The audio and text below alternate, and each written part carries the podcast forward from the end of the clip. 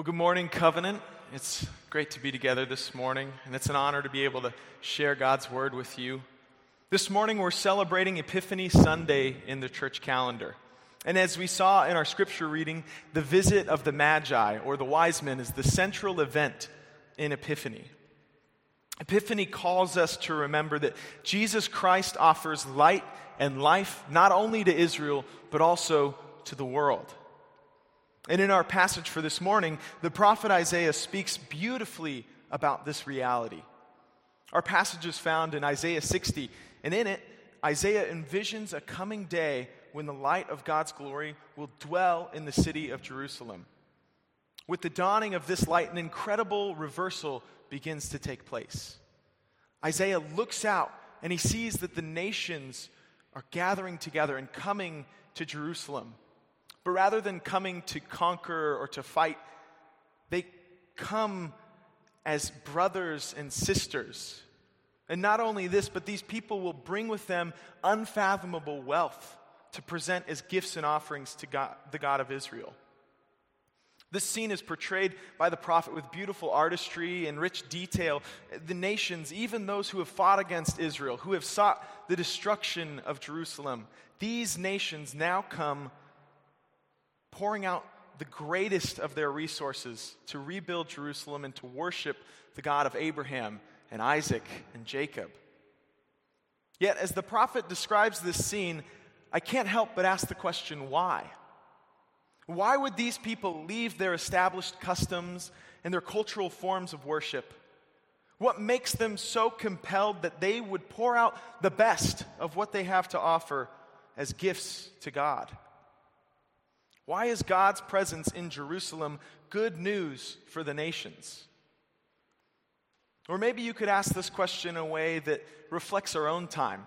We've just celebrated Christmas, which is the coming of Jesus, who is the light. But why is the coming of Jesus good news to the world?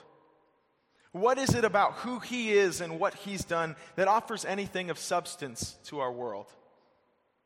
But at times I can feel hesitant to share Jesus with the people in my life, especially when they enjoy things like money or status.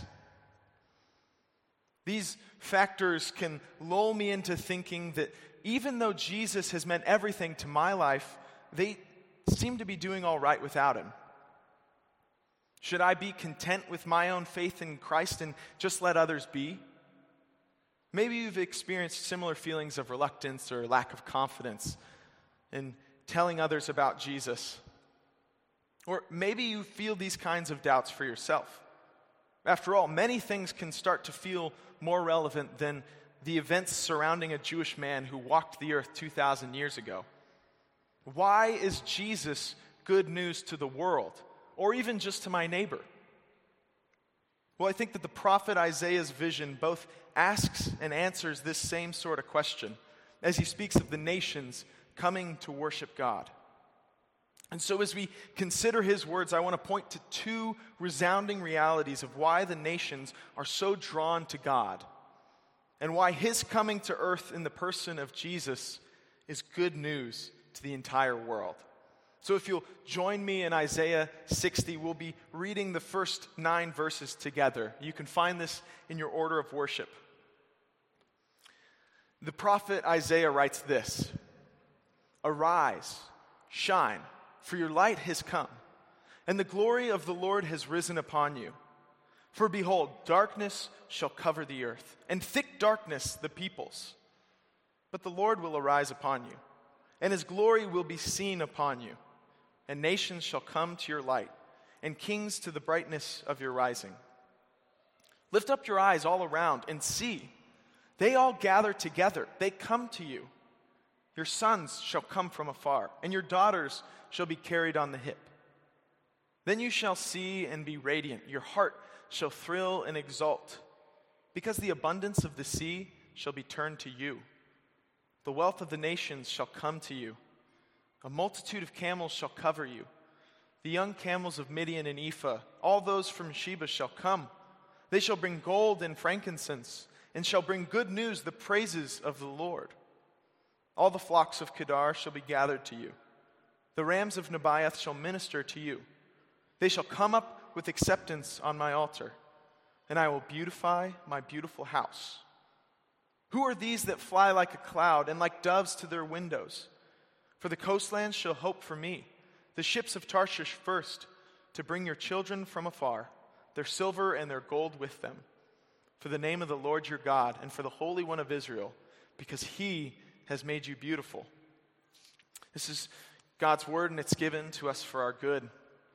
Father, we ask that in the time that you've given us, Lord, that you would speak to us through your word. Would your spirit enlighten our hearts to see you, to understand this word that you've given us? We ask this in the name of your Son, Jesus. Amen. Well, as we saw in the opening verses of our passage, Christ's coming offers good news to the world because it is the light of God's glory that outshines our world that is cloaked in darkness. Isaiah opens his prophetic vision with a proclamation to Jerusalem saying, Your light has come, and the glory of the Lord has risen upon you. And while we might not at first see this as remarkable, the people of Isaiah's time certainly would have been surprised to hear such a turn of events. Israel's persistent disobedience and unfaithfulness to the covenant had led to devastating consequences. And by God's sovereign hand, the remaining kingdom of Judah had been conquered by the Babylonian Empire and taken into exile. Their city had been destroyed and pillaged, including the temple. But after 70 years, God mercifully brought these people back to the land of their inheritance.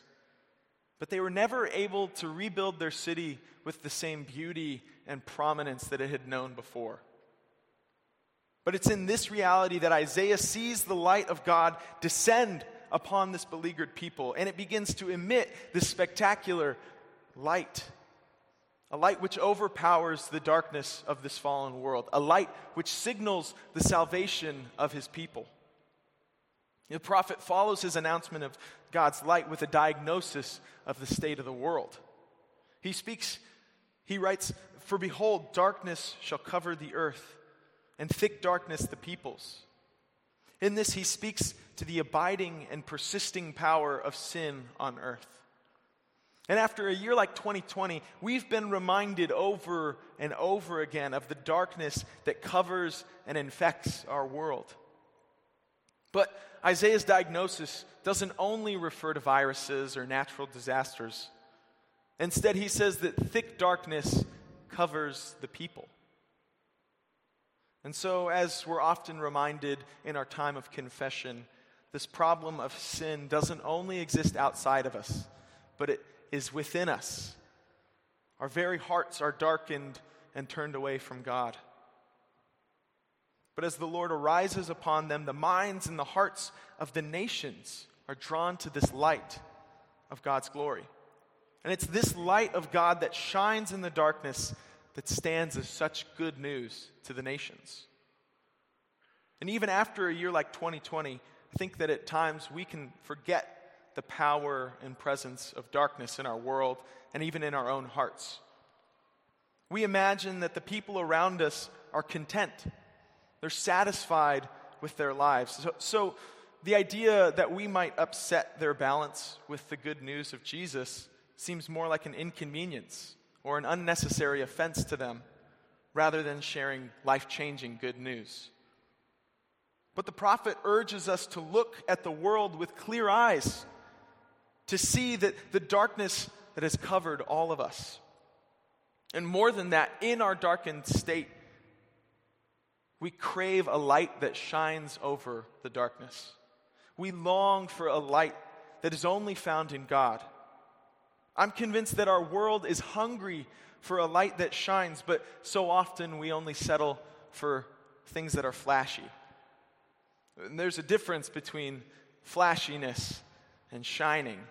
Flashiness is seen in things that, for a brief moment, catch a glimmer of light, but it doesn't actually offer the source of light that's sustainable or even helpful for dealing with our darkness. We look to things that engage our senses with pleasure, like food or entertainment. We look to things that are, offer us relief from fear and anxiety, like stability or wellness. But these are only ways that the things of earth counterfeit the light of God. The true light, the light that outshines the darkness, comes to us only in God's goodness, in His grace, in His faithfulness.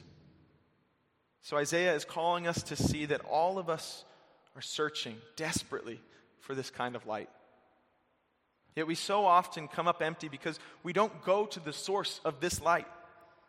It's the unmatched and incomparable light of God that has the power to outshine and overpower the darkness that characterizes our fallen world. And, and this is why the story of the wise men is such a powerful story. You see, these men of status, knowledge, and wealth, they're so enamored by this shining star marking out the birth of Jesus that they leave their comforts and they embark on a dangerous journey to find this king. And they do this out of hope, believing that this light could mean the end to all their darkness. And it doesn't disappoint.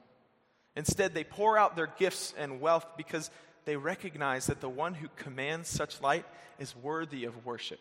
He's worthy of adoration and obedience. As the prophet continues, he shows that it's not only the appearance of God in Jerusalem that draws these nations there, but it's also the way that God works in Jerusalem that pulls these people to him. It's the beauty of God's redemptive work that captivates the worship of the nations. At the end of his description of the nation's gifts, Isaiah describes these ships of Tarshish bringing gold and silver for the name of the Lord your God and for the Holy One of Israel, because he has made you beautiful. And I love this because it's like Isaiah is imagining that these nations are looking as spectators from afar at what God has done and is doing in Jerusalem to rebuild his people and to restore relationship with them. And they're captivated by the beauty of God's grace and forgiveness. And so they set sail for Jerusalem from the furthest out nations of the ancient world. And they bring their wealth and they bring their resources with them to offer as gifts of gratitude and praise to this God who has embodied beauty in his actions towards Israel. This God who they have left everything behind in order that they could worship him. And this is exactly how the gospel of Jesus Christ draws people to repentance and faith in him. It's the truth of his life and his death and his resurrection, the grace and forgiveness found in him, the work of God's Spirit reshaping a person's life to love God and neighbor. These are the things that God puts on display for the world to see.